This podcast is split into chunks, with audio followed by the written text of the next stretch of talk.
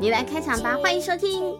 欢迎收听我们家的睡前故事，我是小妹，我们今天要直播的故事。我我我我我是小妹她妈妈，她怎么这个一开场就咕噜咕噜下去了？我们今天要说的故事是《天下无敌小气鬼》的下集啦，是小狐仙的超级任务的第三集，赶快开始说故事喽！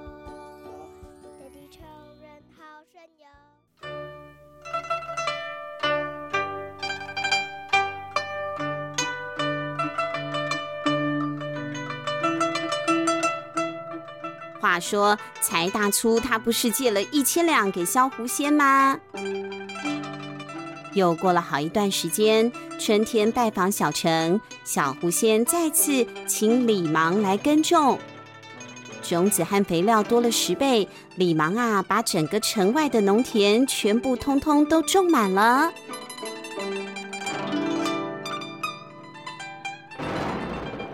嘿嘿嘿。如果他种稻子和小麦，上面的果实就是我的；如果他种花生跟地瓜，下面的作物也是我的。这次我赢定了！哈哈哈哈哈！哈哈哈哈！爸爸笑得很好。财大粗盼着秋天赶快到来，就可以去收成了。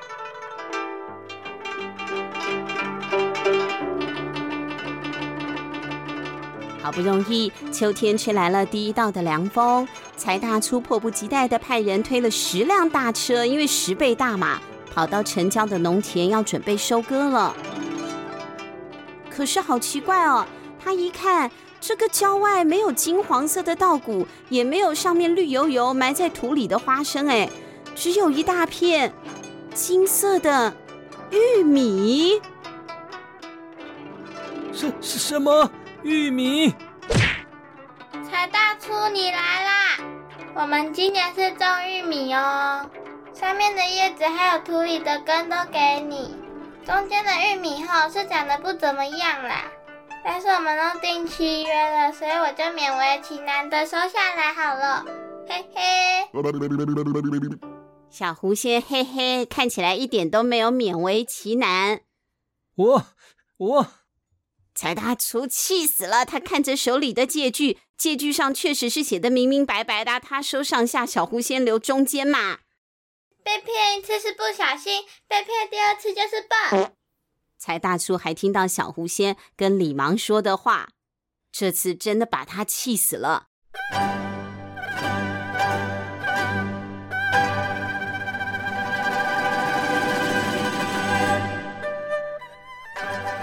回到家，他越想越气，肚子里的气越积越多，慢慢的凸成了一颗大大的球。结果啊，财大粗他就站不住了，他开始不由自主的往上飘，飘到得抓住桌子才不会飞到天上。他得赶快泄气才行。可是只要一想到小狐仙骗他的事情，他的肚子就忍不住继续变大。哎，不多久。不只是他，连桌子啊也被他提到天上去了。有一个长工看见了，赶快冲过去拉住那个桌子。长工大叫：“主人，你不要生气了啦！”我怎么能不气？真的，他越想越气。财大粗的肚子又胀了两倍大，他的头撞破了屋顶，连长工啊也被他拖着离开了地面。幸好长工灵机一动，用脚勾住了经过的大水牛，两个人才没有像风筝一样飞出去。快点把我弄下去啊！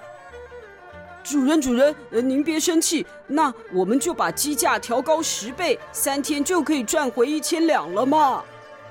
长工啊，大吼着跟他的主人说：“哎呦，一听到这个说法，其实很简单嘛。”财大粗啊，他肚皮的气球就嘶的一声泄气了，他桌子、长弓和大水牛全部都咕咚咕咚的从天空掉了下来。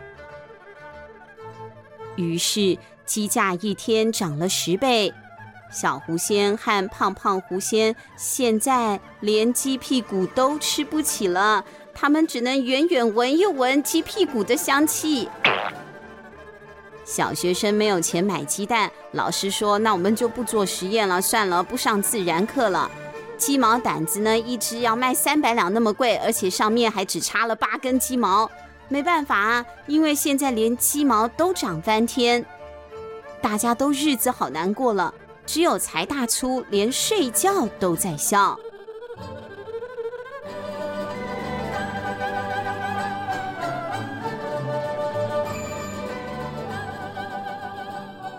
财大粗赚了很多钱，买了很多的夜明珠。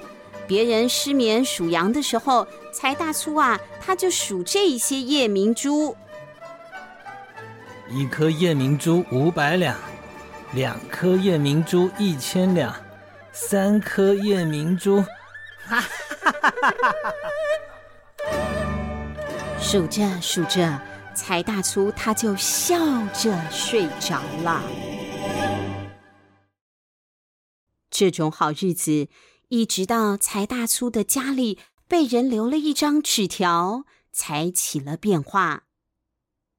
那张纸条上面写：“今晚我要把你的夜明珠偷光，妙手空空。”嗯，不错，小妹的变音很好。妙手空空谁呀？妙手空空是全国知名的神偷哦，他想偷哪就偷哪，哎，从来都没有失手过。听说他把沈承宪老爷家的银马桶给偷走了，何必呢？就只会冲水的马桶就已经很棒了，干嘛弄成银色的？大盗李真坏被关在大牢里，妙手空空也把大盗给偷出来。他还偷走了皇宫，害皇帝没有地方办公，皇帝好生气哦，脾气变得很暴躁。现在他要来偷财大粗的夜明珠了。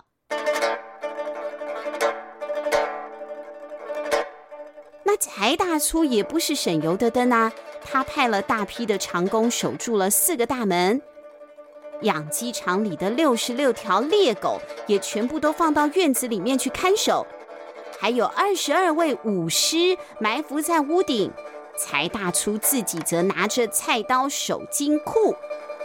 妙手空空，你什么都偷不到。柴大粗很有自信地说。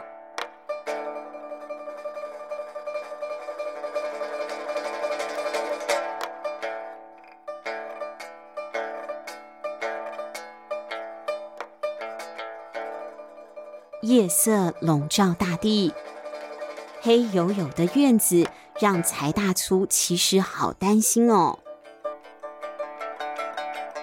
月亮爬到了半空，守着鸡舍的财大粗不小心睡着了，而且因为睡在户外，他细皮嫩肉的那张肉肉脸还被蚊子叮成了猪头呢。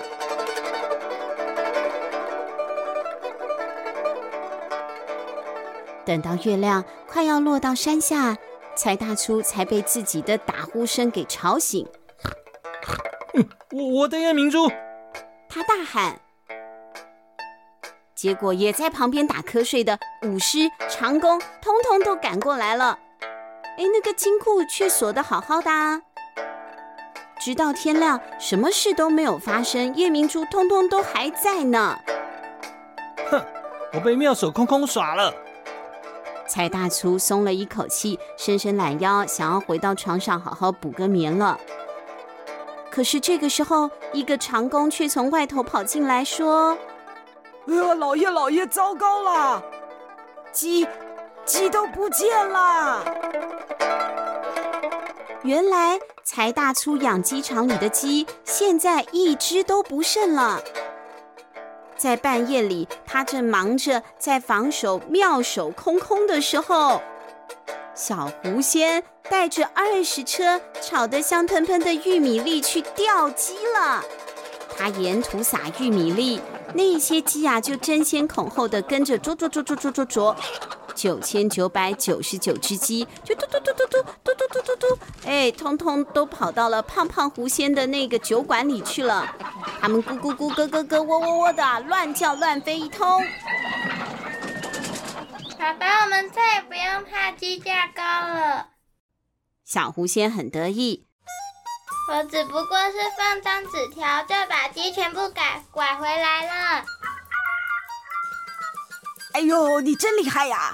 哎，不过啊，九千九百九十九只鸡挤在我这个店里，我明天怎么做生意呀？而且那个鸡屎，哎呦，好臭啊！胖胖狐仙挥手要赶走停在他头上的鸡。小狐仙撒了一大把的玉米粒，就嘿嘿嘿的笑着说：“嘿嘿，我有办法。”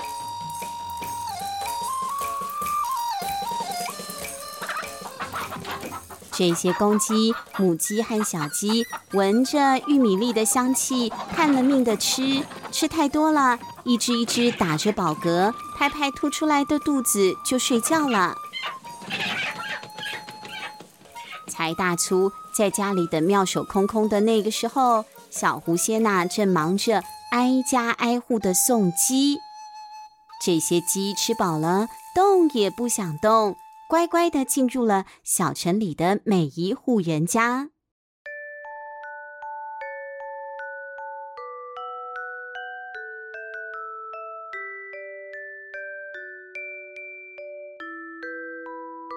当财大厨现在带着长工城里城外找鸡的时候，他不知道的是，他家的鸡啊，现在全部都在别人家里睡大觉呢。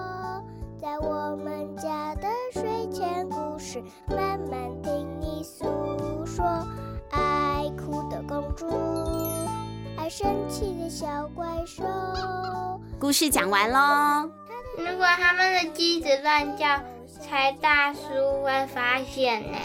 不是啊，那他们就可以跟柴大厨说：“谁谁说这个鸡是你养的？上面有写你的名字吗？”柴大厨就要不回去了。也对。嗯，以前可能没有植入晶片的技术吧。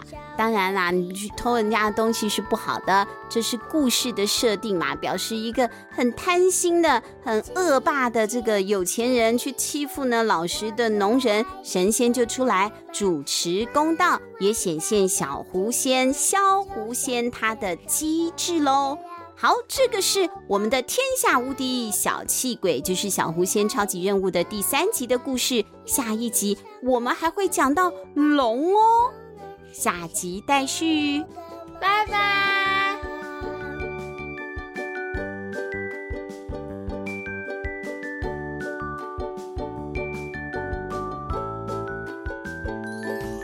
这地球人好神勇。一脚踢飞了从头，但我最最最喜欢的，当然还是做你的小跟屁虫。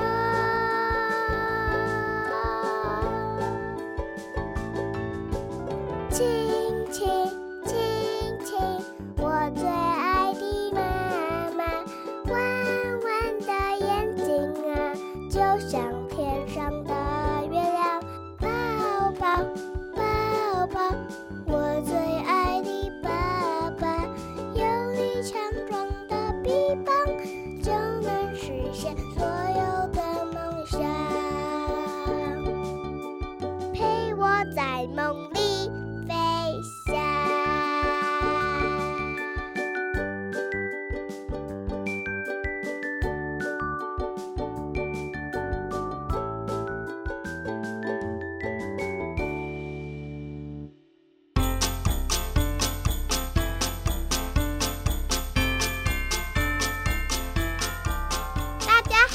是小妹妹妹妹妹妹，喜欢听我们的故事吗？现在可以透过节目的赞助功能来请我妈妈喝一杯咖啡，或是让我买一件喜欢的文具，会让我们说故事说得更有动力哦。详情请看节目资讯栏，或是到我们家的睡前故事 FB 粉丝页查询。有赞助好开心哦！呃，这这这，啦啦啦啦啦。晚上的森林非常有趣，有大只的老虎骑在身上，妈妈被吃掉，我也被吃掉，哈哈哈哈哈哈！那你？